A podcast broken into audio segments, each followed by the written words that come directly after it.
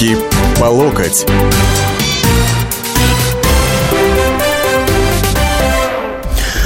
Здравствуйте, здравствуйте, дорогие и уважаемые наши радиослушатели. Это радио «Комсомольская правда», передача «Руки по локоть». В студии я, ваш покорный слуга, политический обозреватель Александр Гришин.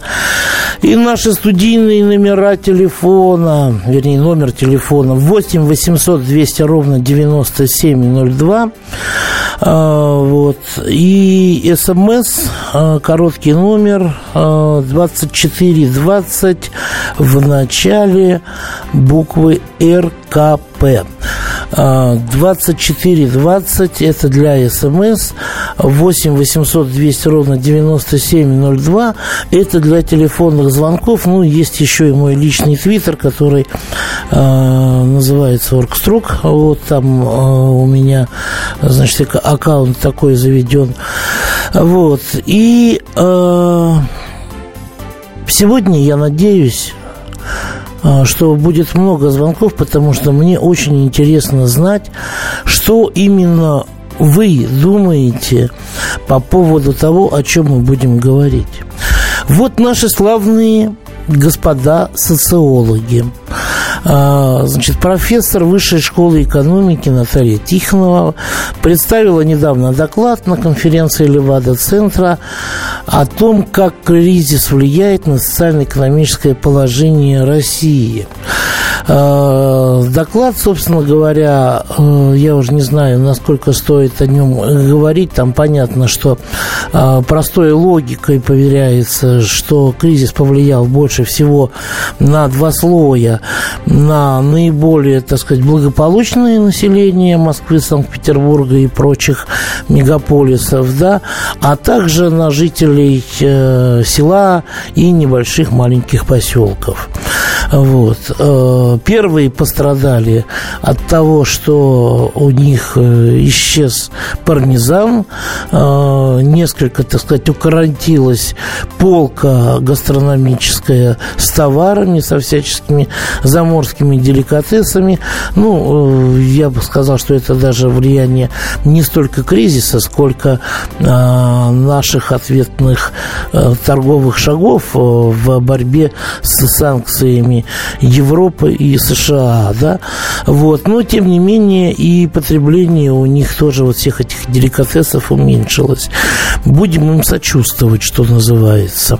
Вот. А что касается второй категории населения, то в стране начались, как вот говорят, опять же, социологи, невыплаты зарплаты, то есть такой подход к 90-м годам.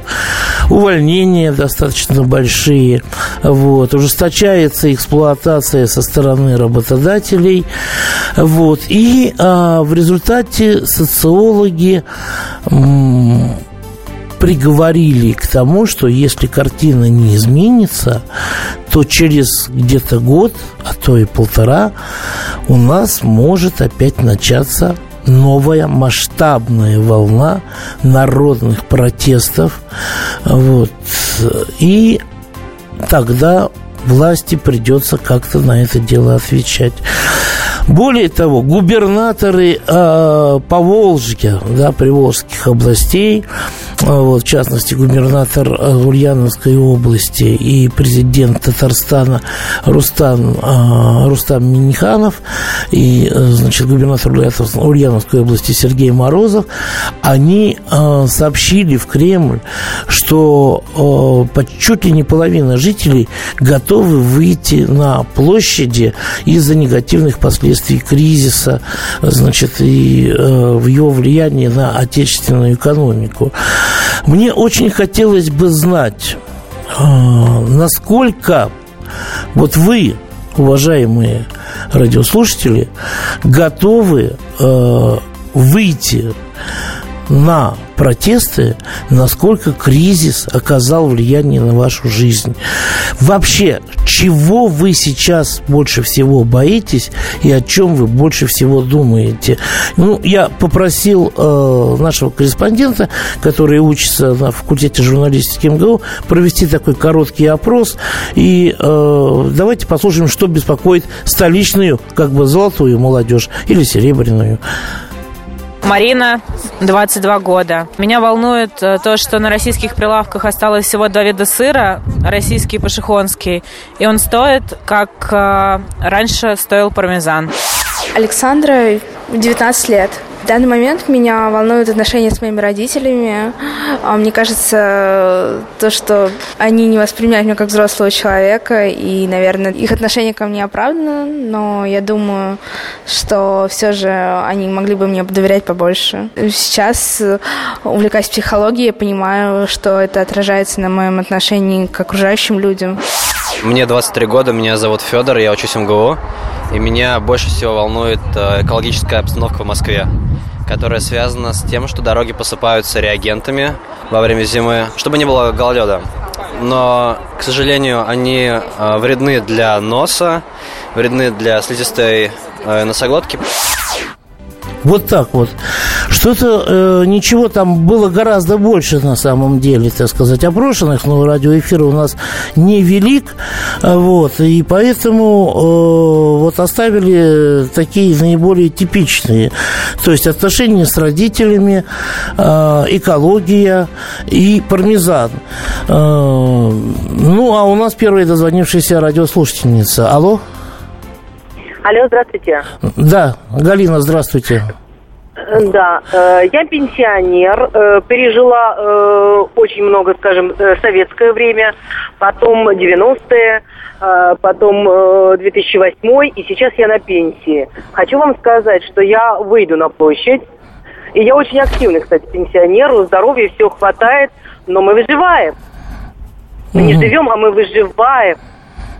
Потому что пенсию мы не заработали, не заслужили, мы стали, правительство сделало нас нищими. Так, и под какими лозунгами вы пойдете в таком случае? Под какими? Ну, наверное, правительство, не президента, а правительство долой, потому что как бы политика Центробанка и нашего правительства, она как бы думает только о себе, а не о нас, которые отработали, и которые наш, в принципе, процент в нашем государстве очень велик. Понятно. Большое спасибо Галине за ее мнение. Вот я уже пометочку такую поставил. Вот. Мы с вами вернемся к теме нашего сегодняшнего разговора после небольшого перерыва. Оставайтесь с нами. Специальный проект «Радио «Комсомольская правда». Что будет? Сегодня мы говорим о том, что будет завтра. Ведущие эксперты и политики делают свои прогнозы. В эфире Владимир Сунгоркин и Александр Яковлев. Программу «Что будет?» слушайте каждую среду в 19:05 по московскому времени.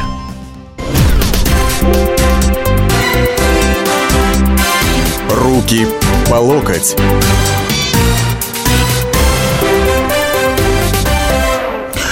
Удивительное дело, дамы и господа, и дорогие товарищи.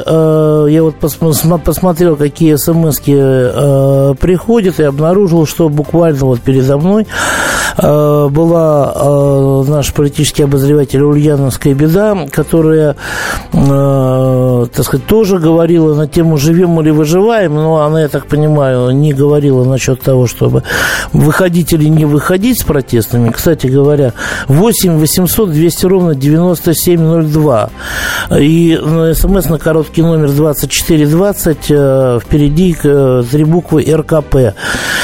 Степан, слушаю вас. Здравствуйте. Да, здравствуйте. Тема достаточно, считаю, важная. Могу сказать, что лет 5-10 назад был либералом по своим взглядам. Голосовал в 90-е за Яблоко, за СПС. Но, к сожалению, сейчас с годами, я так понимаю, что все-таки это была ошибка, и я придерживаюсь социально-демократических взглядов. На протесты выходить не готов, в принципе, и раньше не выходил. Вот. Но считаю, что такая угроза в России существует. Главные проблемы, на мой взгляд, это промышленность, то есть сокращение производства.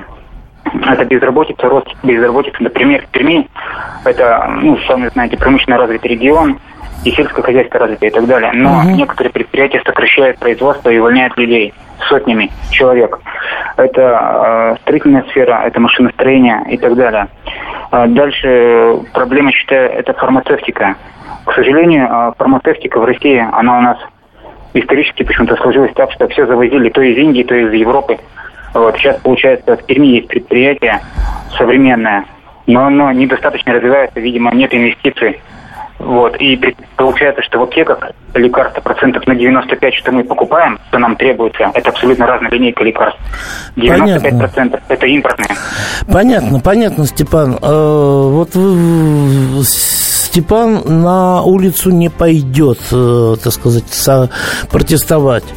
Вот. А Михаил, интересно, что нам скажет. Здравствуйте, добрый день.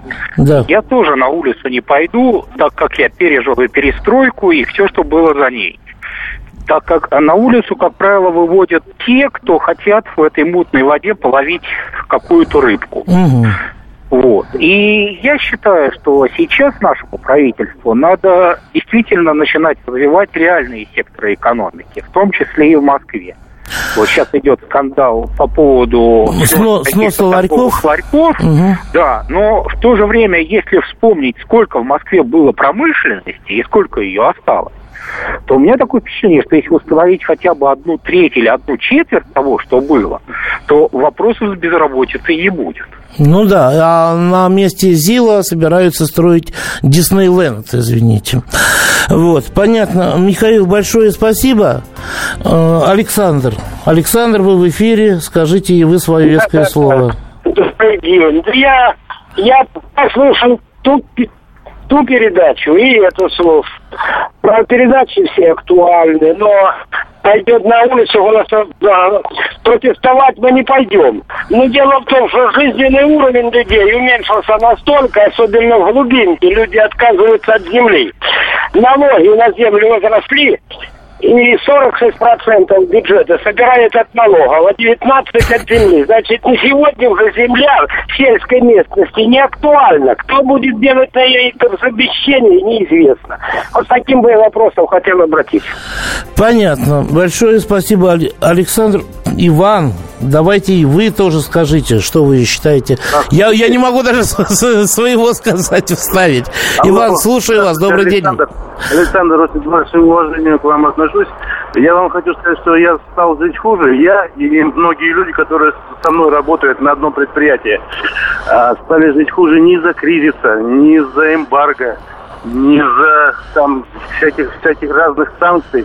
Мы стали жить хуже из-за нашего губернатора Светланы Орловой. Я звоню из Владимира. Угу. Вот. У нас было отличное предприятие по пассажирским перевозкам, одно из лучших в России. Вот. А она вошла в это дело, развалила его. И теперь вот мы живем в дворах школы. Понятно. Большое спасибо, Иван. Ну вот, вы знаете, я хочу зачитать Ульяну как раз фрагмент колонки. В стране забастовки и голодовки. В Бурятии, Мордовии, Омской, Саратовской, Ульяновской области, на 2 областях вообще-то, введены карточки. Я приехал недавно из Мордовии, на прошлой неделе. Я не знаю, может быть, вот с минувшей среды или с четверга там ввели карточки. Когда я там был, честное слово, я карточек не видел. Я видел изобилие продуктов на полках магазинов. Причем продуктов местных. Боже мой, вы бы знали, какой нежный зеленый горошек производят на Саранском консервном заводе. Это не реклама ни в коем случае. А какая сгущенка. Вот. Это, вы знаете, это родом из Советского Союза. Там сохранили эту традицию. И там масса продуктов. Там масса ресторанов, которые, кстати говоря, вечером заполнены до упора. И поэтому я вот не знаю, проблема действительно какая-то с деньгами существует, тем, что их не хватает. Но говорить о том, что голод, карточки, все пропало и так далее, мне кажется, это уже чересчур. Михаил, добрый день. Вы откуда? Здравствуйте, я сам работаю в Москве, из Самары. Так. Вот. Поэтому то, что вы говорите, изобилие продуктов, конечно, изобилие продуктов, но возможность их купить это очень ограничено в плане потребления простым обывателям, в том числе и в Мордовии, был там проездом. Есть долговые книги в тех уездах, которые вы, к сожалению, не посещали, и которые распространены вплоть до Дальнего Востока, начиная с Урала. Звонил житель Перми, он, к сожалению, не сказал, сколько за годы светлого правления Путина было там закрыто в сотенном исчислении досуговых центров, библиотек и домов культуры для молодежи. Это вымирающий край. Поэтому я хочу сказать, вот эти дифирамбы по поводу поднятия всего, которые финансируются на грани инъекций по сравнению с теми структурами, которые аффилированы Кремлем, это «Газпром» и «Роснефть» и так далее, в миллиардовом исчислении, это поддержание на колониальном уровне того состояния, уровня жизни, который всегда был в России. Не надо надеяться на Михаил, вы на протесты выйдете?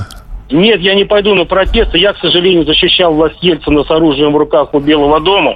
И в этом очень раскаялся, когда узнал, что спецназ, который был из другой страны, был готов взять власть, если бы мы не одержали бы верх на той якобы шайке, которая якобы демонизировала нашу страну в глазах мирового сообщества и которая была якобы заинтересована в нашем процветании. Поэтому не надо надеяться на того царя, который сейчас правит или другой придет. В любом случае, на протяжении всей истории Россия всегда выживала. Мы сами, наверное, бездарные люди, ассоциированы с тем афганским народом, который нас награждал за наше участие в интернациональном долге, награждая нас медалями от бездарного афганского народа. Понятно. Большое спасибо. Вот вы знаете, я так полагаю, что большая часть поколения от 30 и старше, те, которые в достаточно сознательном возрасте встретили 90-е годы и прожили их, да, они пойдут скорее не на протесты, потому что мы прекрасно понимаем, я тоже из этого поколения, что протесты ничего в нашей жизни не изменят. Лучше на самом деле, скажем так, пример тому, что свержение власти не приводит к улучшению жизни народа, это соседняя наша Украина. Так вот, мы пойдем не власть свергать, а мы будем искать дополнительные способы заработка для того, чтобы обеспечить семью на прежнем уровне или хотя бы снизить уровень потребления на небольшое, так сказать, на небольшую дельту. А вот Валентин у нас на связи сейчас. Что Валентин скажет по этому поводу? Добрый день. Да. Хотел предупредить, судя по происходящим событиям, ну, так скажем, многолетним событиям, когда люди выходят на площадь, необходимо произвести ряд действий. Эти действия связаны с безопасностью не только между властью и выступающими, но и безопасностью самих выступающих, чтобы не появились так называемые снайперы, всякие другие. Понятно, и прочие провокаторы, да. Валентин, вы пойдете сами на акцию протеста, да? Я сам хотел бы принять участие в обеспечении этой безопасности, а потом участвовать в этой акции. Угу. То есть сначала обеспечить безопасность, потом участвовать. До каких пределов вы готовы дойти? До каких пределов вы готовы дойти? Коротко. Судя по текущим обстоятельствам у нас в стране, я и мои друзья, мои родственники, у меня много... Так, коротко не получилось, извините, мы уходим сейчас на перерыв, вернемся после новостей. Историю пишут победители, они же ее и фальсифицируют. Я Николай Сванидзе. Я расскажу вам, как все происходило на самом деле. Я выбрал самые яркие и важные исторические события года, а также вроде бы незаметные, но значимые факты, которые оказали влияние на ход истории.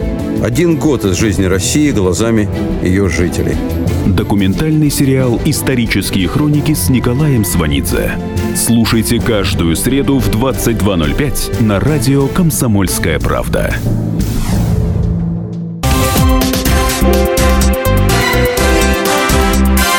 Руки по локоть.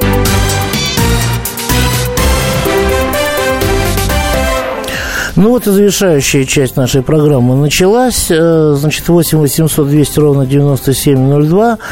Это телефон прямого эфира. СМС-портал, короткий номер 2420. В начале буквы РКП наберите. Так, немножко СМС зачитаем. Планов было много.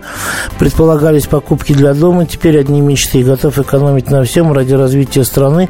Но видя, как правительство бездействует и на этом фоне цветет мега-воровство, начинает думать, что пора дать пендаля правителям, чтобы очнулись. Сергей, Липецк. Вот, Елена из Екатеринбурга прислала только то, что ее зовут Елена из Екатеринбурга. Ну, тоже оригинально. Хотелось бы видеть в составе России Иркутскую область, пишет кто-то. Извините, а ее что, вывели из состава России? Очень интересно. Так, наш постоянный радиослушатель Марат пишет: взрослые бесплатно работают на жуликов и детей готовить быть рабами у хозяинов. Выходят, родители не в состоянии содержать детей. Детей, может, на войну отправлять. Ну, трудно понять вообще, как одно связано с другим. Бесплатно работать никто никого не заставляет. Значит, каждый выбирает для себя. Александр, добрый день. Здравствуйте. Ну, я, наверное, все-таки не пойду, хотя правительство и не поддерживаю. Ну, условно говоря, я готов пойти на Сахарова, но не готов пойти на Болотную. Вот. А мне кажется, что и там люди одни и те же, на самом деле. Ну, кончилось-то. Ну, то есть я готов на какие-то мирные протесты, я буду уверен, но на революцию я не согласен. Вот. Угу. То есть, как бы, давить на власть мирно – это одно, а вот то, что уже я назвал революцией, это все-таки немножко другое. Понятно. Большое спасибо. Вот. Вы знаете, вот у многих звучит то, что власть действительно, правительство само предпринимает такие шаги, которые увеличивают протестную базу. Да, и я с этим соглашусь, потому что на самом деле трудно оценить как-то с реальных разумных позиций то, что, например, Минздрав заявляет о том, что пальмовое масло вредно. Минфин тут же говорит, что он, значит, собирается повышать акциз на пальмовое масло, которое присутствует чуть ли не во всех продуктах сейчас, и газировку. Вот. Якобы, чтобы меньше покупали и меньше приносили вреда своему здоровью. Уважаемые товарищи, чиновники, а также министры, если вы считаете это вредным, запретите это совсем. А то ведь на самом деле дошло до полного идиотизма, когда тот же Минфин собирается вернуть на магазинные прилавки и полки слабоалкогольные коктейли, запрещенные с 2014 года. Ведь запрещали, потому что это ужасный вред на самом деле здоровью несли в себе эти напитки. А теперь мы их возвращаем. А что, почему? А потому что мы акциз потом поднимем, да? Александр, слушаю вас. Добрый день, вы откуда? Добрый день. Вы знаете, я, с одной стороны, чем гражданское общество активнее, тем меньше будут наглеть власти. Поэтому, скорее всего, нужно было выходить. Но вопрос в том, кто будет, под чьими лозунгами будем выходить и кто будет направлять. Это очень большая проблема. Потому что наша оппозиция это... Вы какие предложили бы лозунги? Серьезная борьба с коррупцией. Так. Вот. Ну, реально, действительно. Вплоть до конфискации имущества. Да не вплоть, а с этого надо начинать на самом деле. Вводить эту меру наказания. Конфискация незаконно нажитого имущества. Да. Понятно. Но борьба с коррупцией, это как-то вот такие общие достаточно слова. Вот читатели пишут в СМС: хотим жить хорошо, надо вернуть социалистическую страну. Там почти все было для простого народа. Увы и ах, я бы подписался обеими руками под этими словами, но боюсь, что просто так вернуть не получится. И если идти по такому пути, то крови будет не меньше, чем на Украине в ходе той гражданской войны. Юрий, добрый день, вы откуда? Да, здравствуйте, с Подмосковья. Так, у вас карточки введены, нет? Пока нет. Ну, вроде как это общероссийская программа, которая в любом случае не безосновательна. Вот. По поводу протестов и всего возможного, ну, я соглашусь, что надо как бы акцентировать свое внимание, что ты хотя бы полноправный член общества, тем более, что мы на протяжении всего периода и предвыборной, и выборной кампании, в том числе и с критики самих фракций, которые якобы относятся, находятся в оппозиции, в любом случае уже такие глобальные нарушения, что власть ни в чем не стесняется. Но я хочу конкретику внести. Давайте. Все говорят о коррупции и всем остальном, что в совокупности ведется во всех планах, в том числе и в сырьевых колониях, какой является Россия на уровне того, и диктаторов, и всех режимов, которые укрепляют свою марионетничную военщину и все, и вертикаль власти на основе совместности, кумовства и землячества. Вот. Есть, конечно, страны, но их немного в мире, которые умело распоряжаются транспарентно своими природными ресурсами, своими промышленными доктринами в экономике своих государств. И несмотря на маленькие территории и количество граждан, тем не менее, умело ими распоряжаются. Юрий, вы знаете, Юрий, вы зачитываете какой-то манифест, нет, когда пообещали конкретику, понимаете? Я пытаюсь экономить время. Это не экономия времени, Юрий. Конкретика, это у нас мэр сволочь. Вот там я хочу последнее слово. Я не знаю.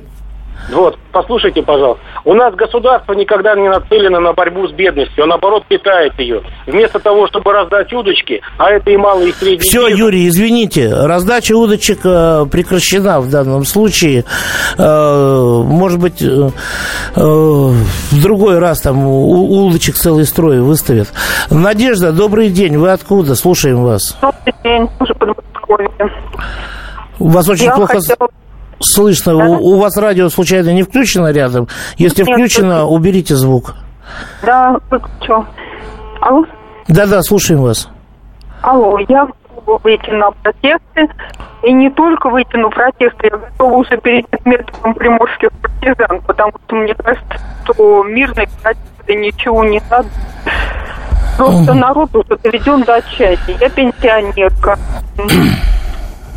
В настоящий момент у меня большая задолженность по ЖКХ.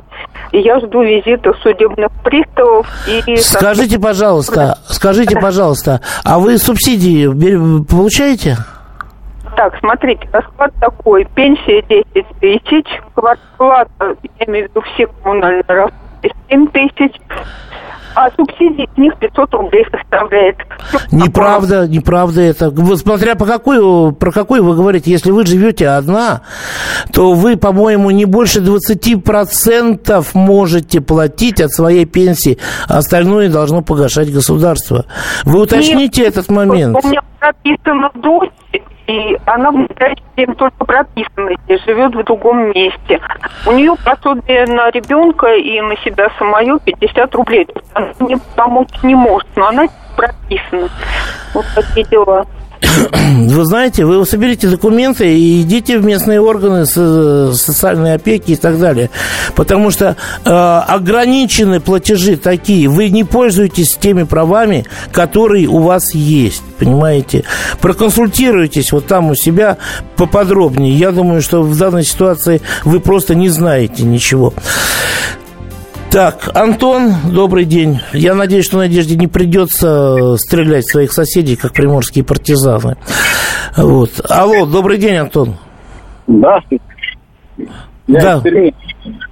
Вы из Перми? Да. Так, вы убогий, нищающий, депрессивный регион, правильно, как тут про вас сказали? Совсем не так, не знаю. Это субъективно. У меня тоже вот от Перми самые хорошие впечатления были. У нас достаточно разный город, виды очень по-разному. Так, Антон, вы меня извините, на самом деле вас абсолютно не слышно. Вот, пока у нас не появится вот этот дешифратор, я понял, что вы немножко обиделись за Перми. Я бы на вашем месте сделал то же самое. Я пойду на акцию протеста, достала уже беспредел действующей власти, пишет Яков. Вот. Так, тут еще просят, чтобы 2 передачи в неделю было у меня. Вы знаете, товарищи, я боюсь не выдержать. Тем не менее, на этом я с вами прощаюсь. До следующей недели большая часть на протесты не пойдет. Все проблемы ему по колено. И по пояс любые критики. По плечу разговоры с теми, кто по локоть увяз в политике. Политика в России – это не только скучные речи и предсказуемые выборы. Политика в России – это еще и яркое шоу. Это и схватка не только идеологии платформ, но и характеров и личностей. И потому программа о политике должна быть бескомпромиссной и жесткой, потому что веду ее я, Александр Гришин, политический обозреватель «Комсомольской правды». Политическое шоу «Руки по локоть» с Александром Гришиным. Слушайте каждый вторник в 16:05 по московскому времени.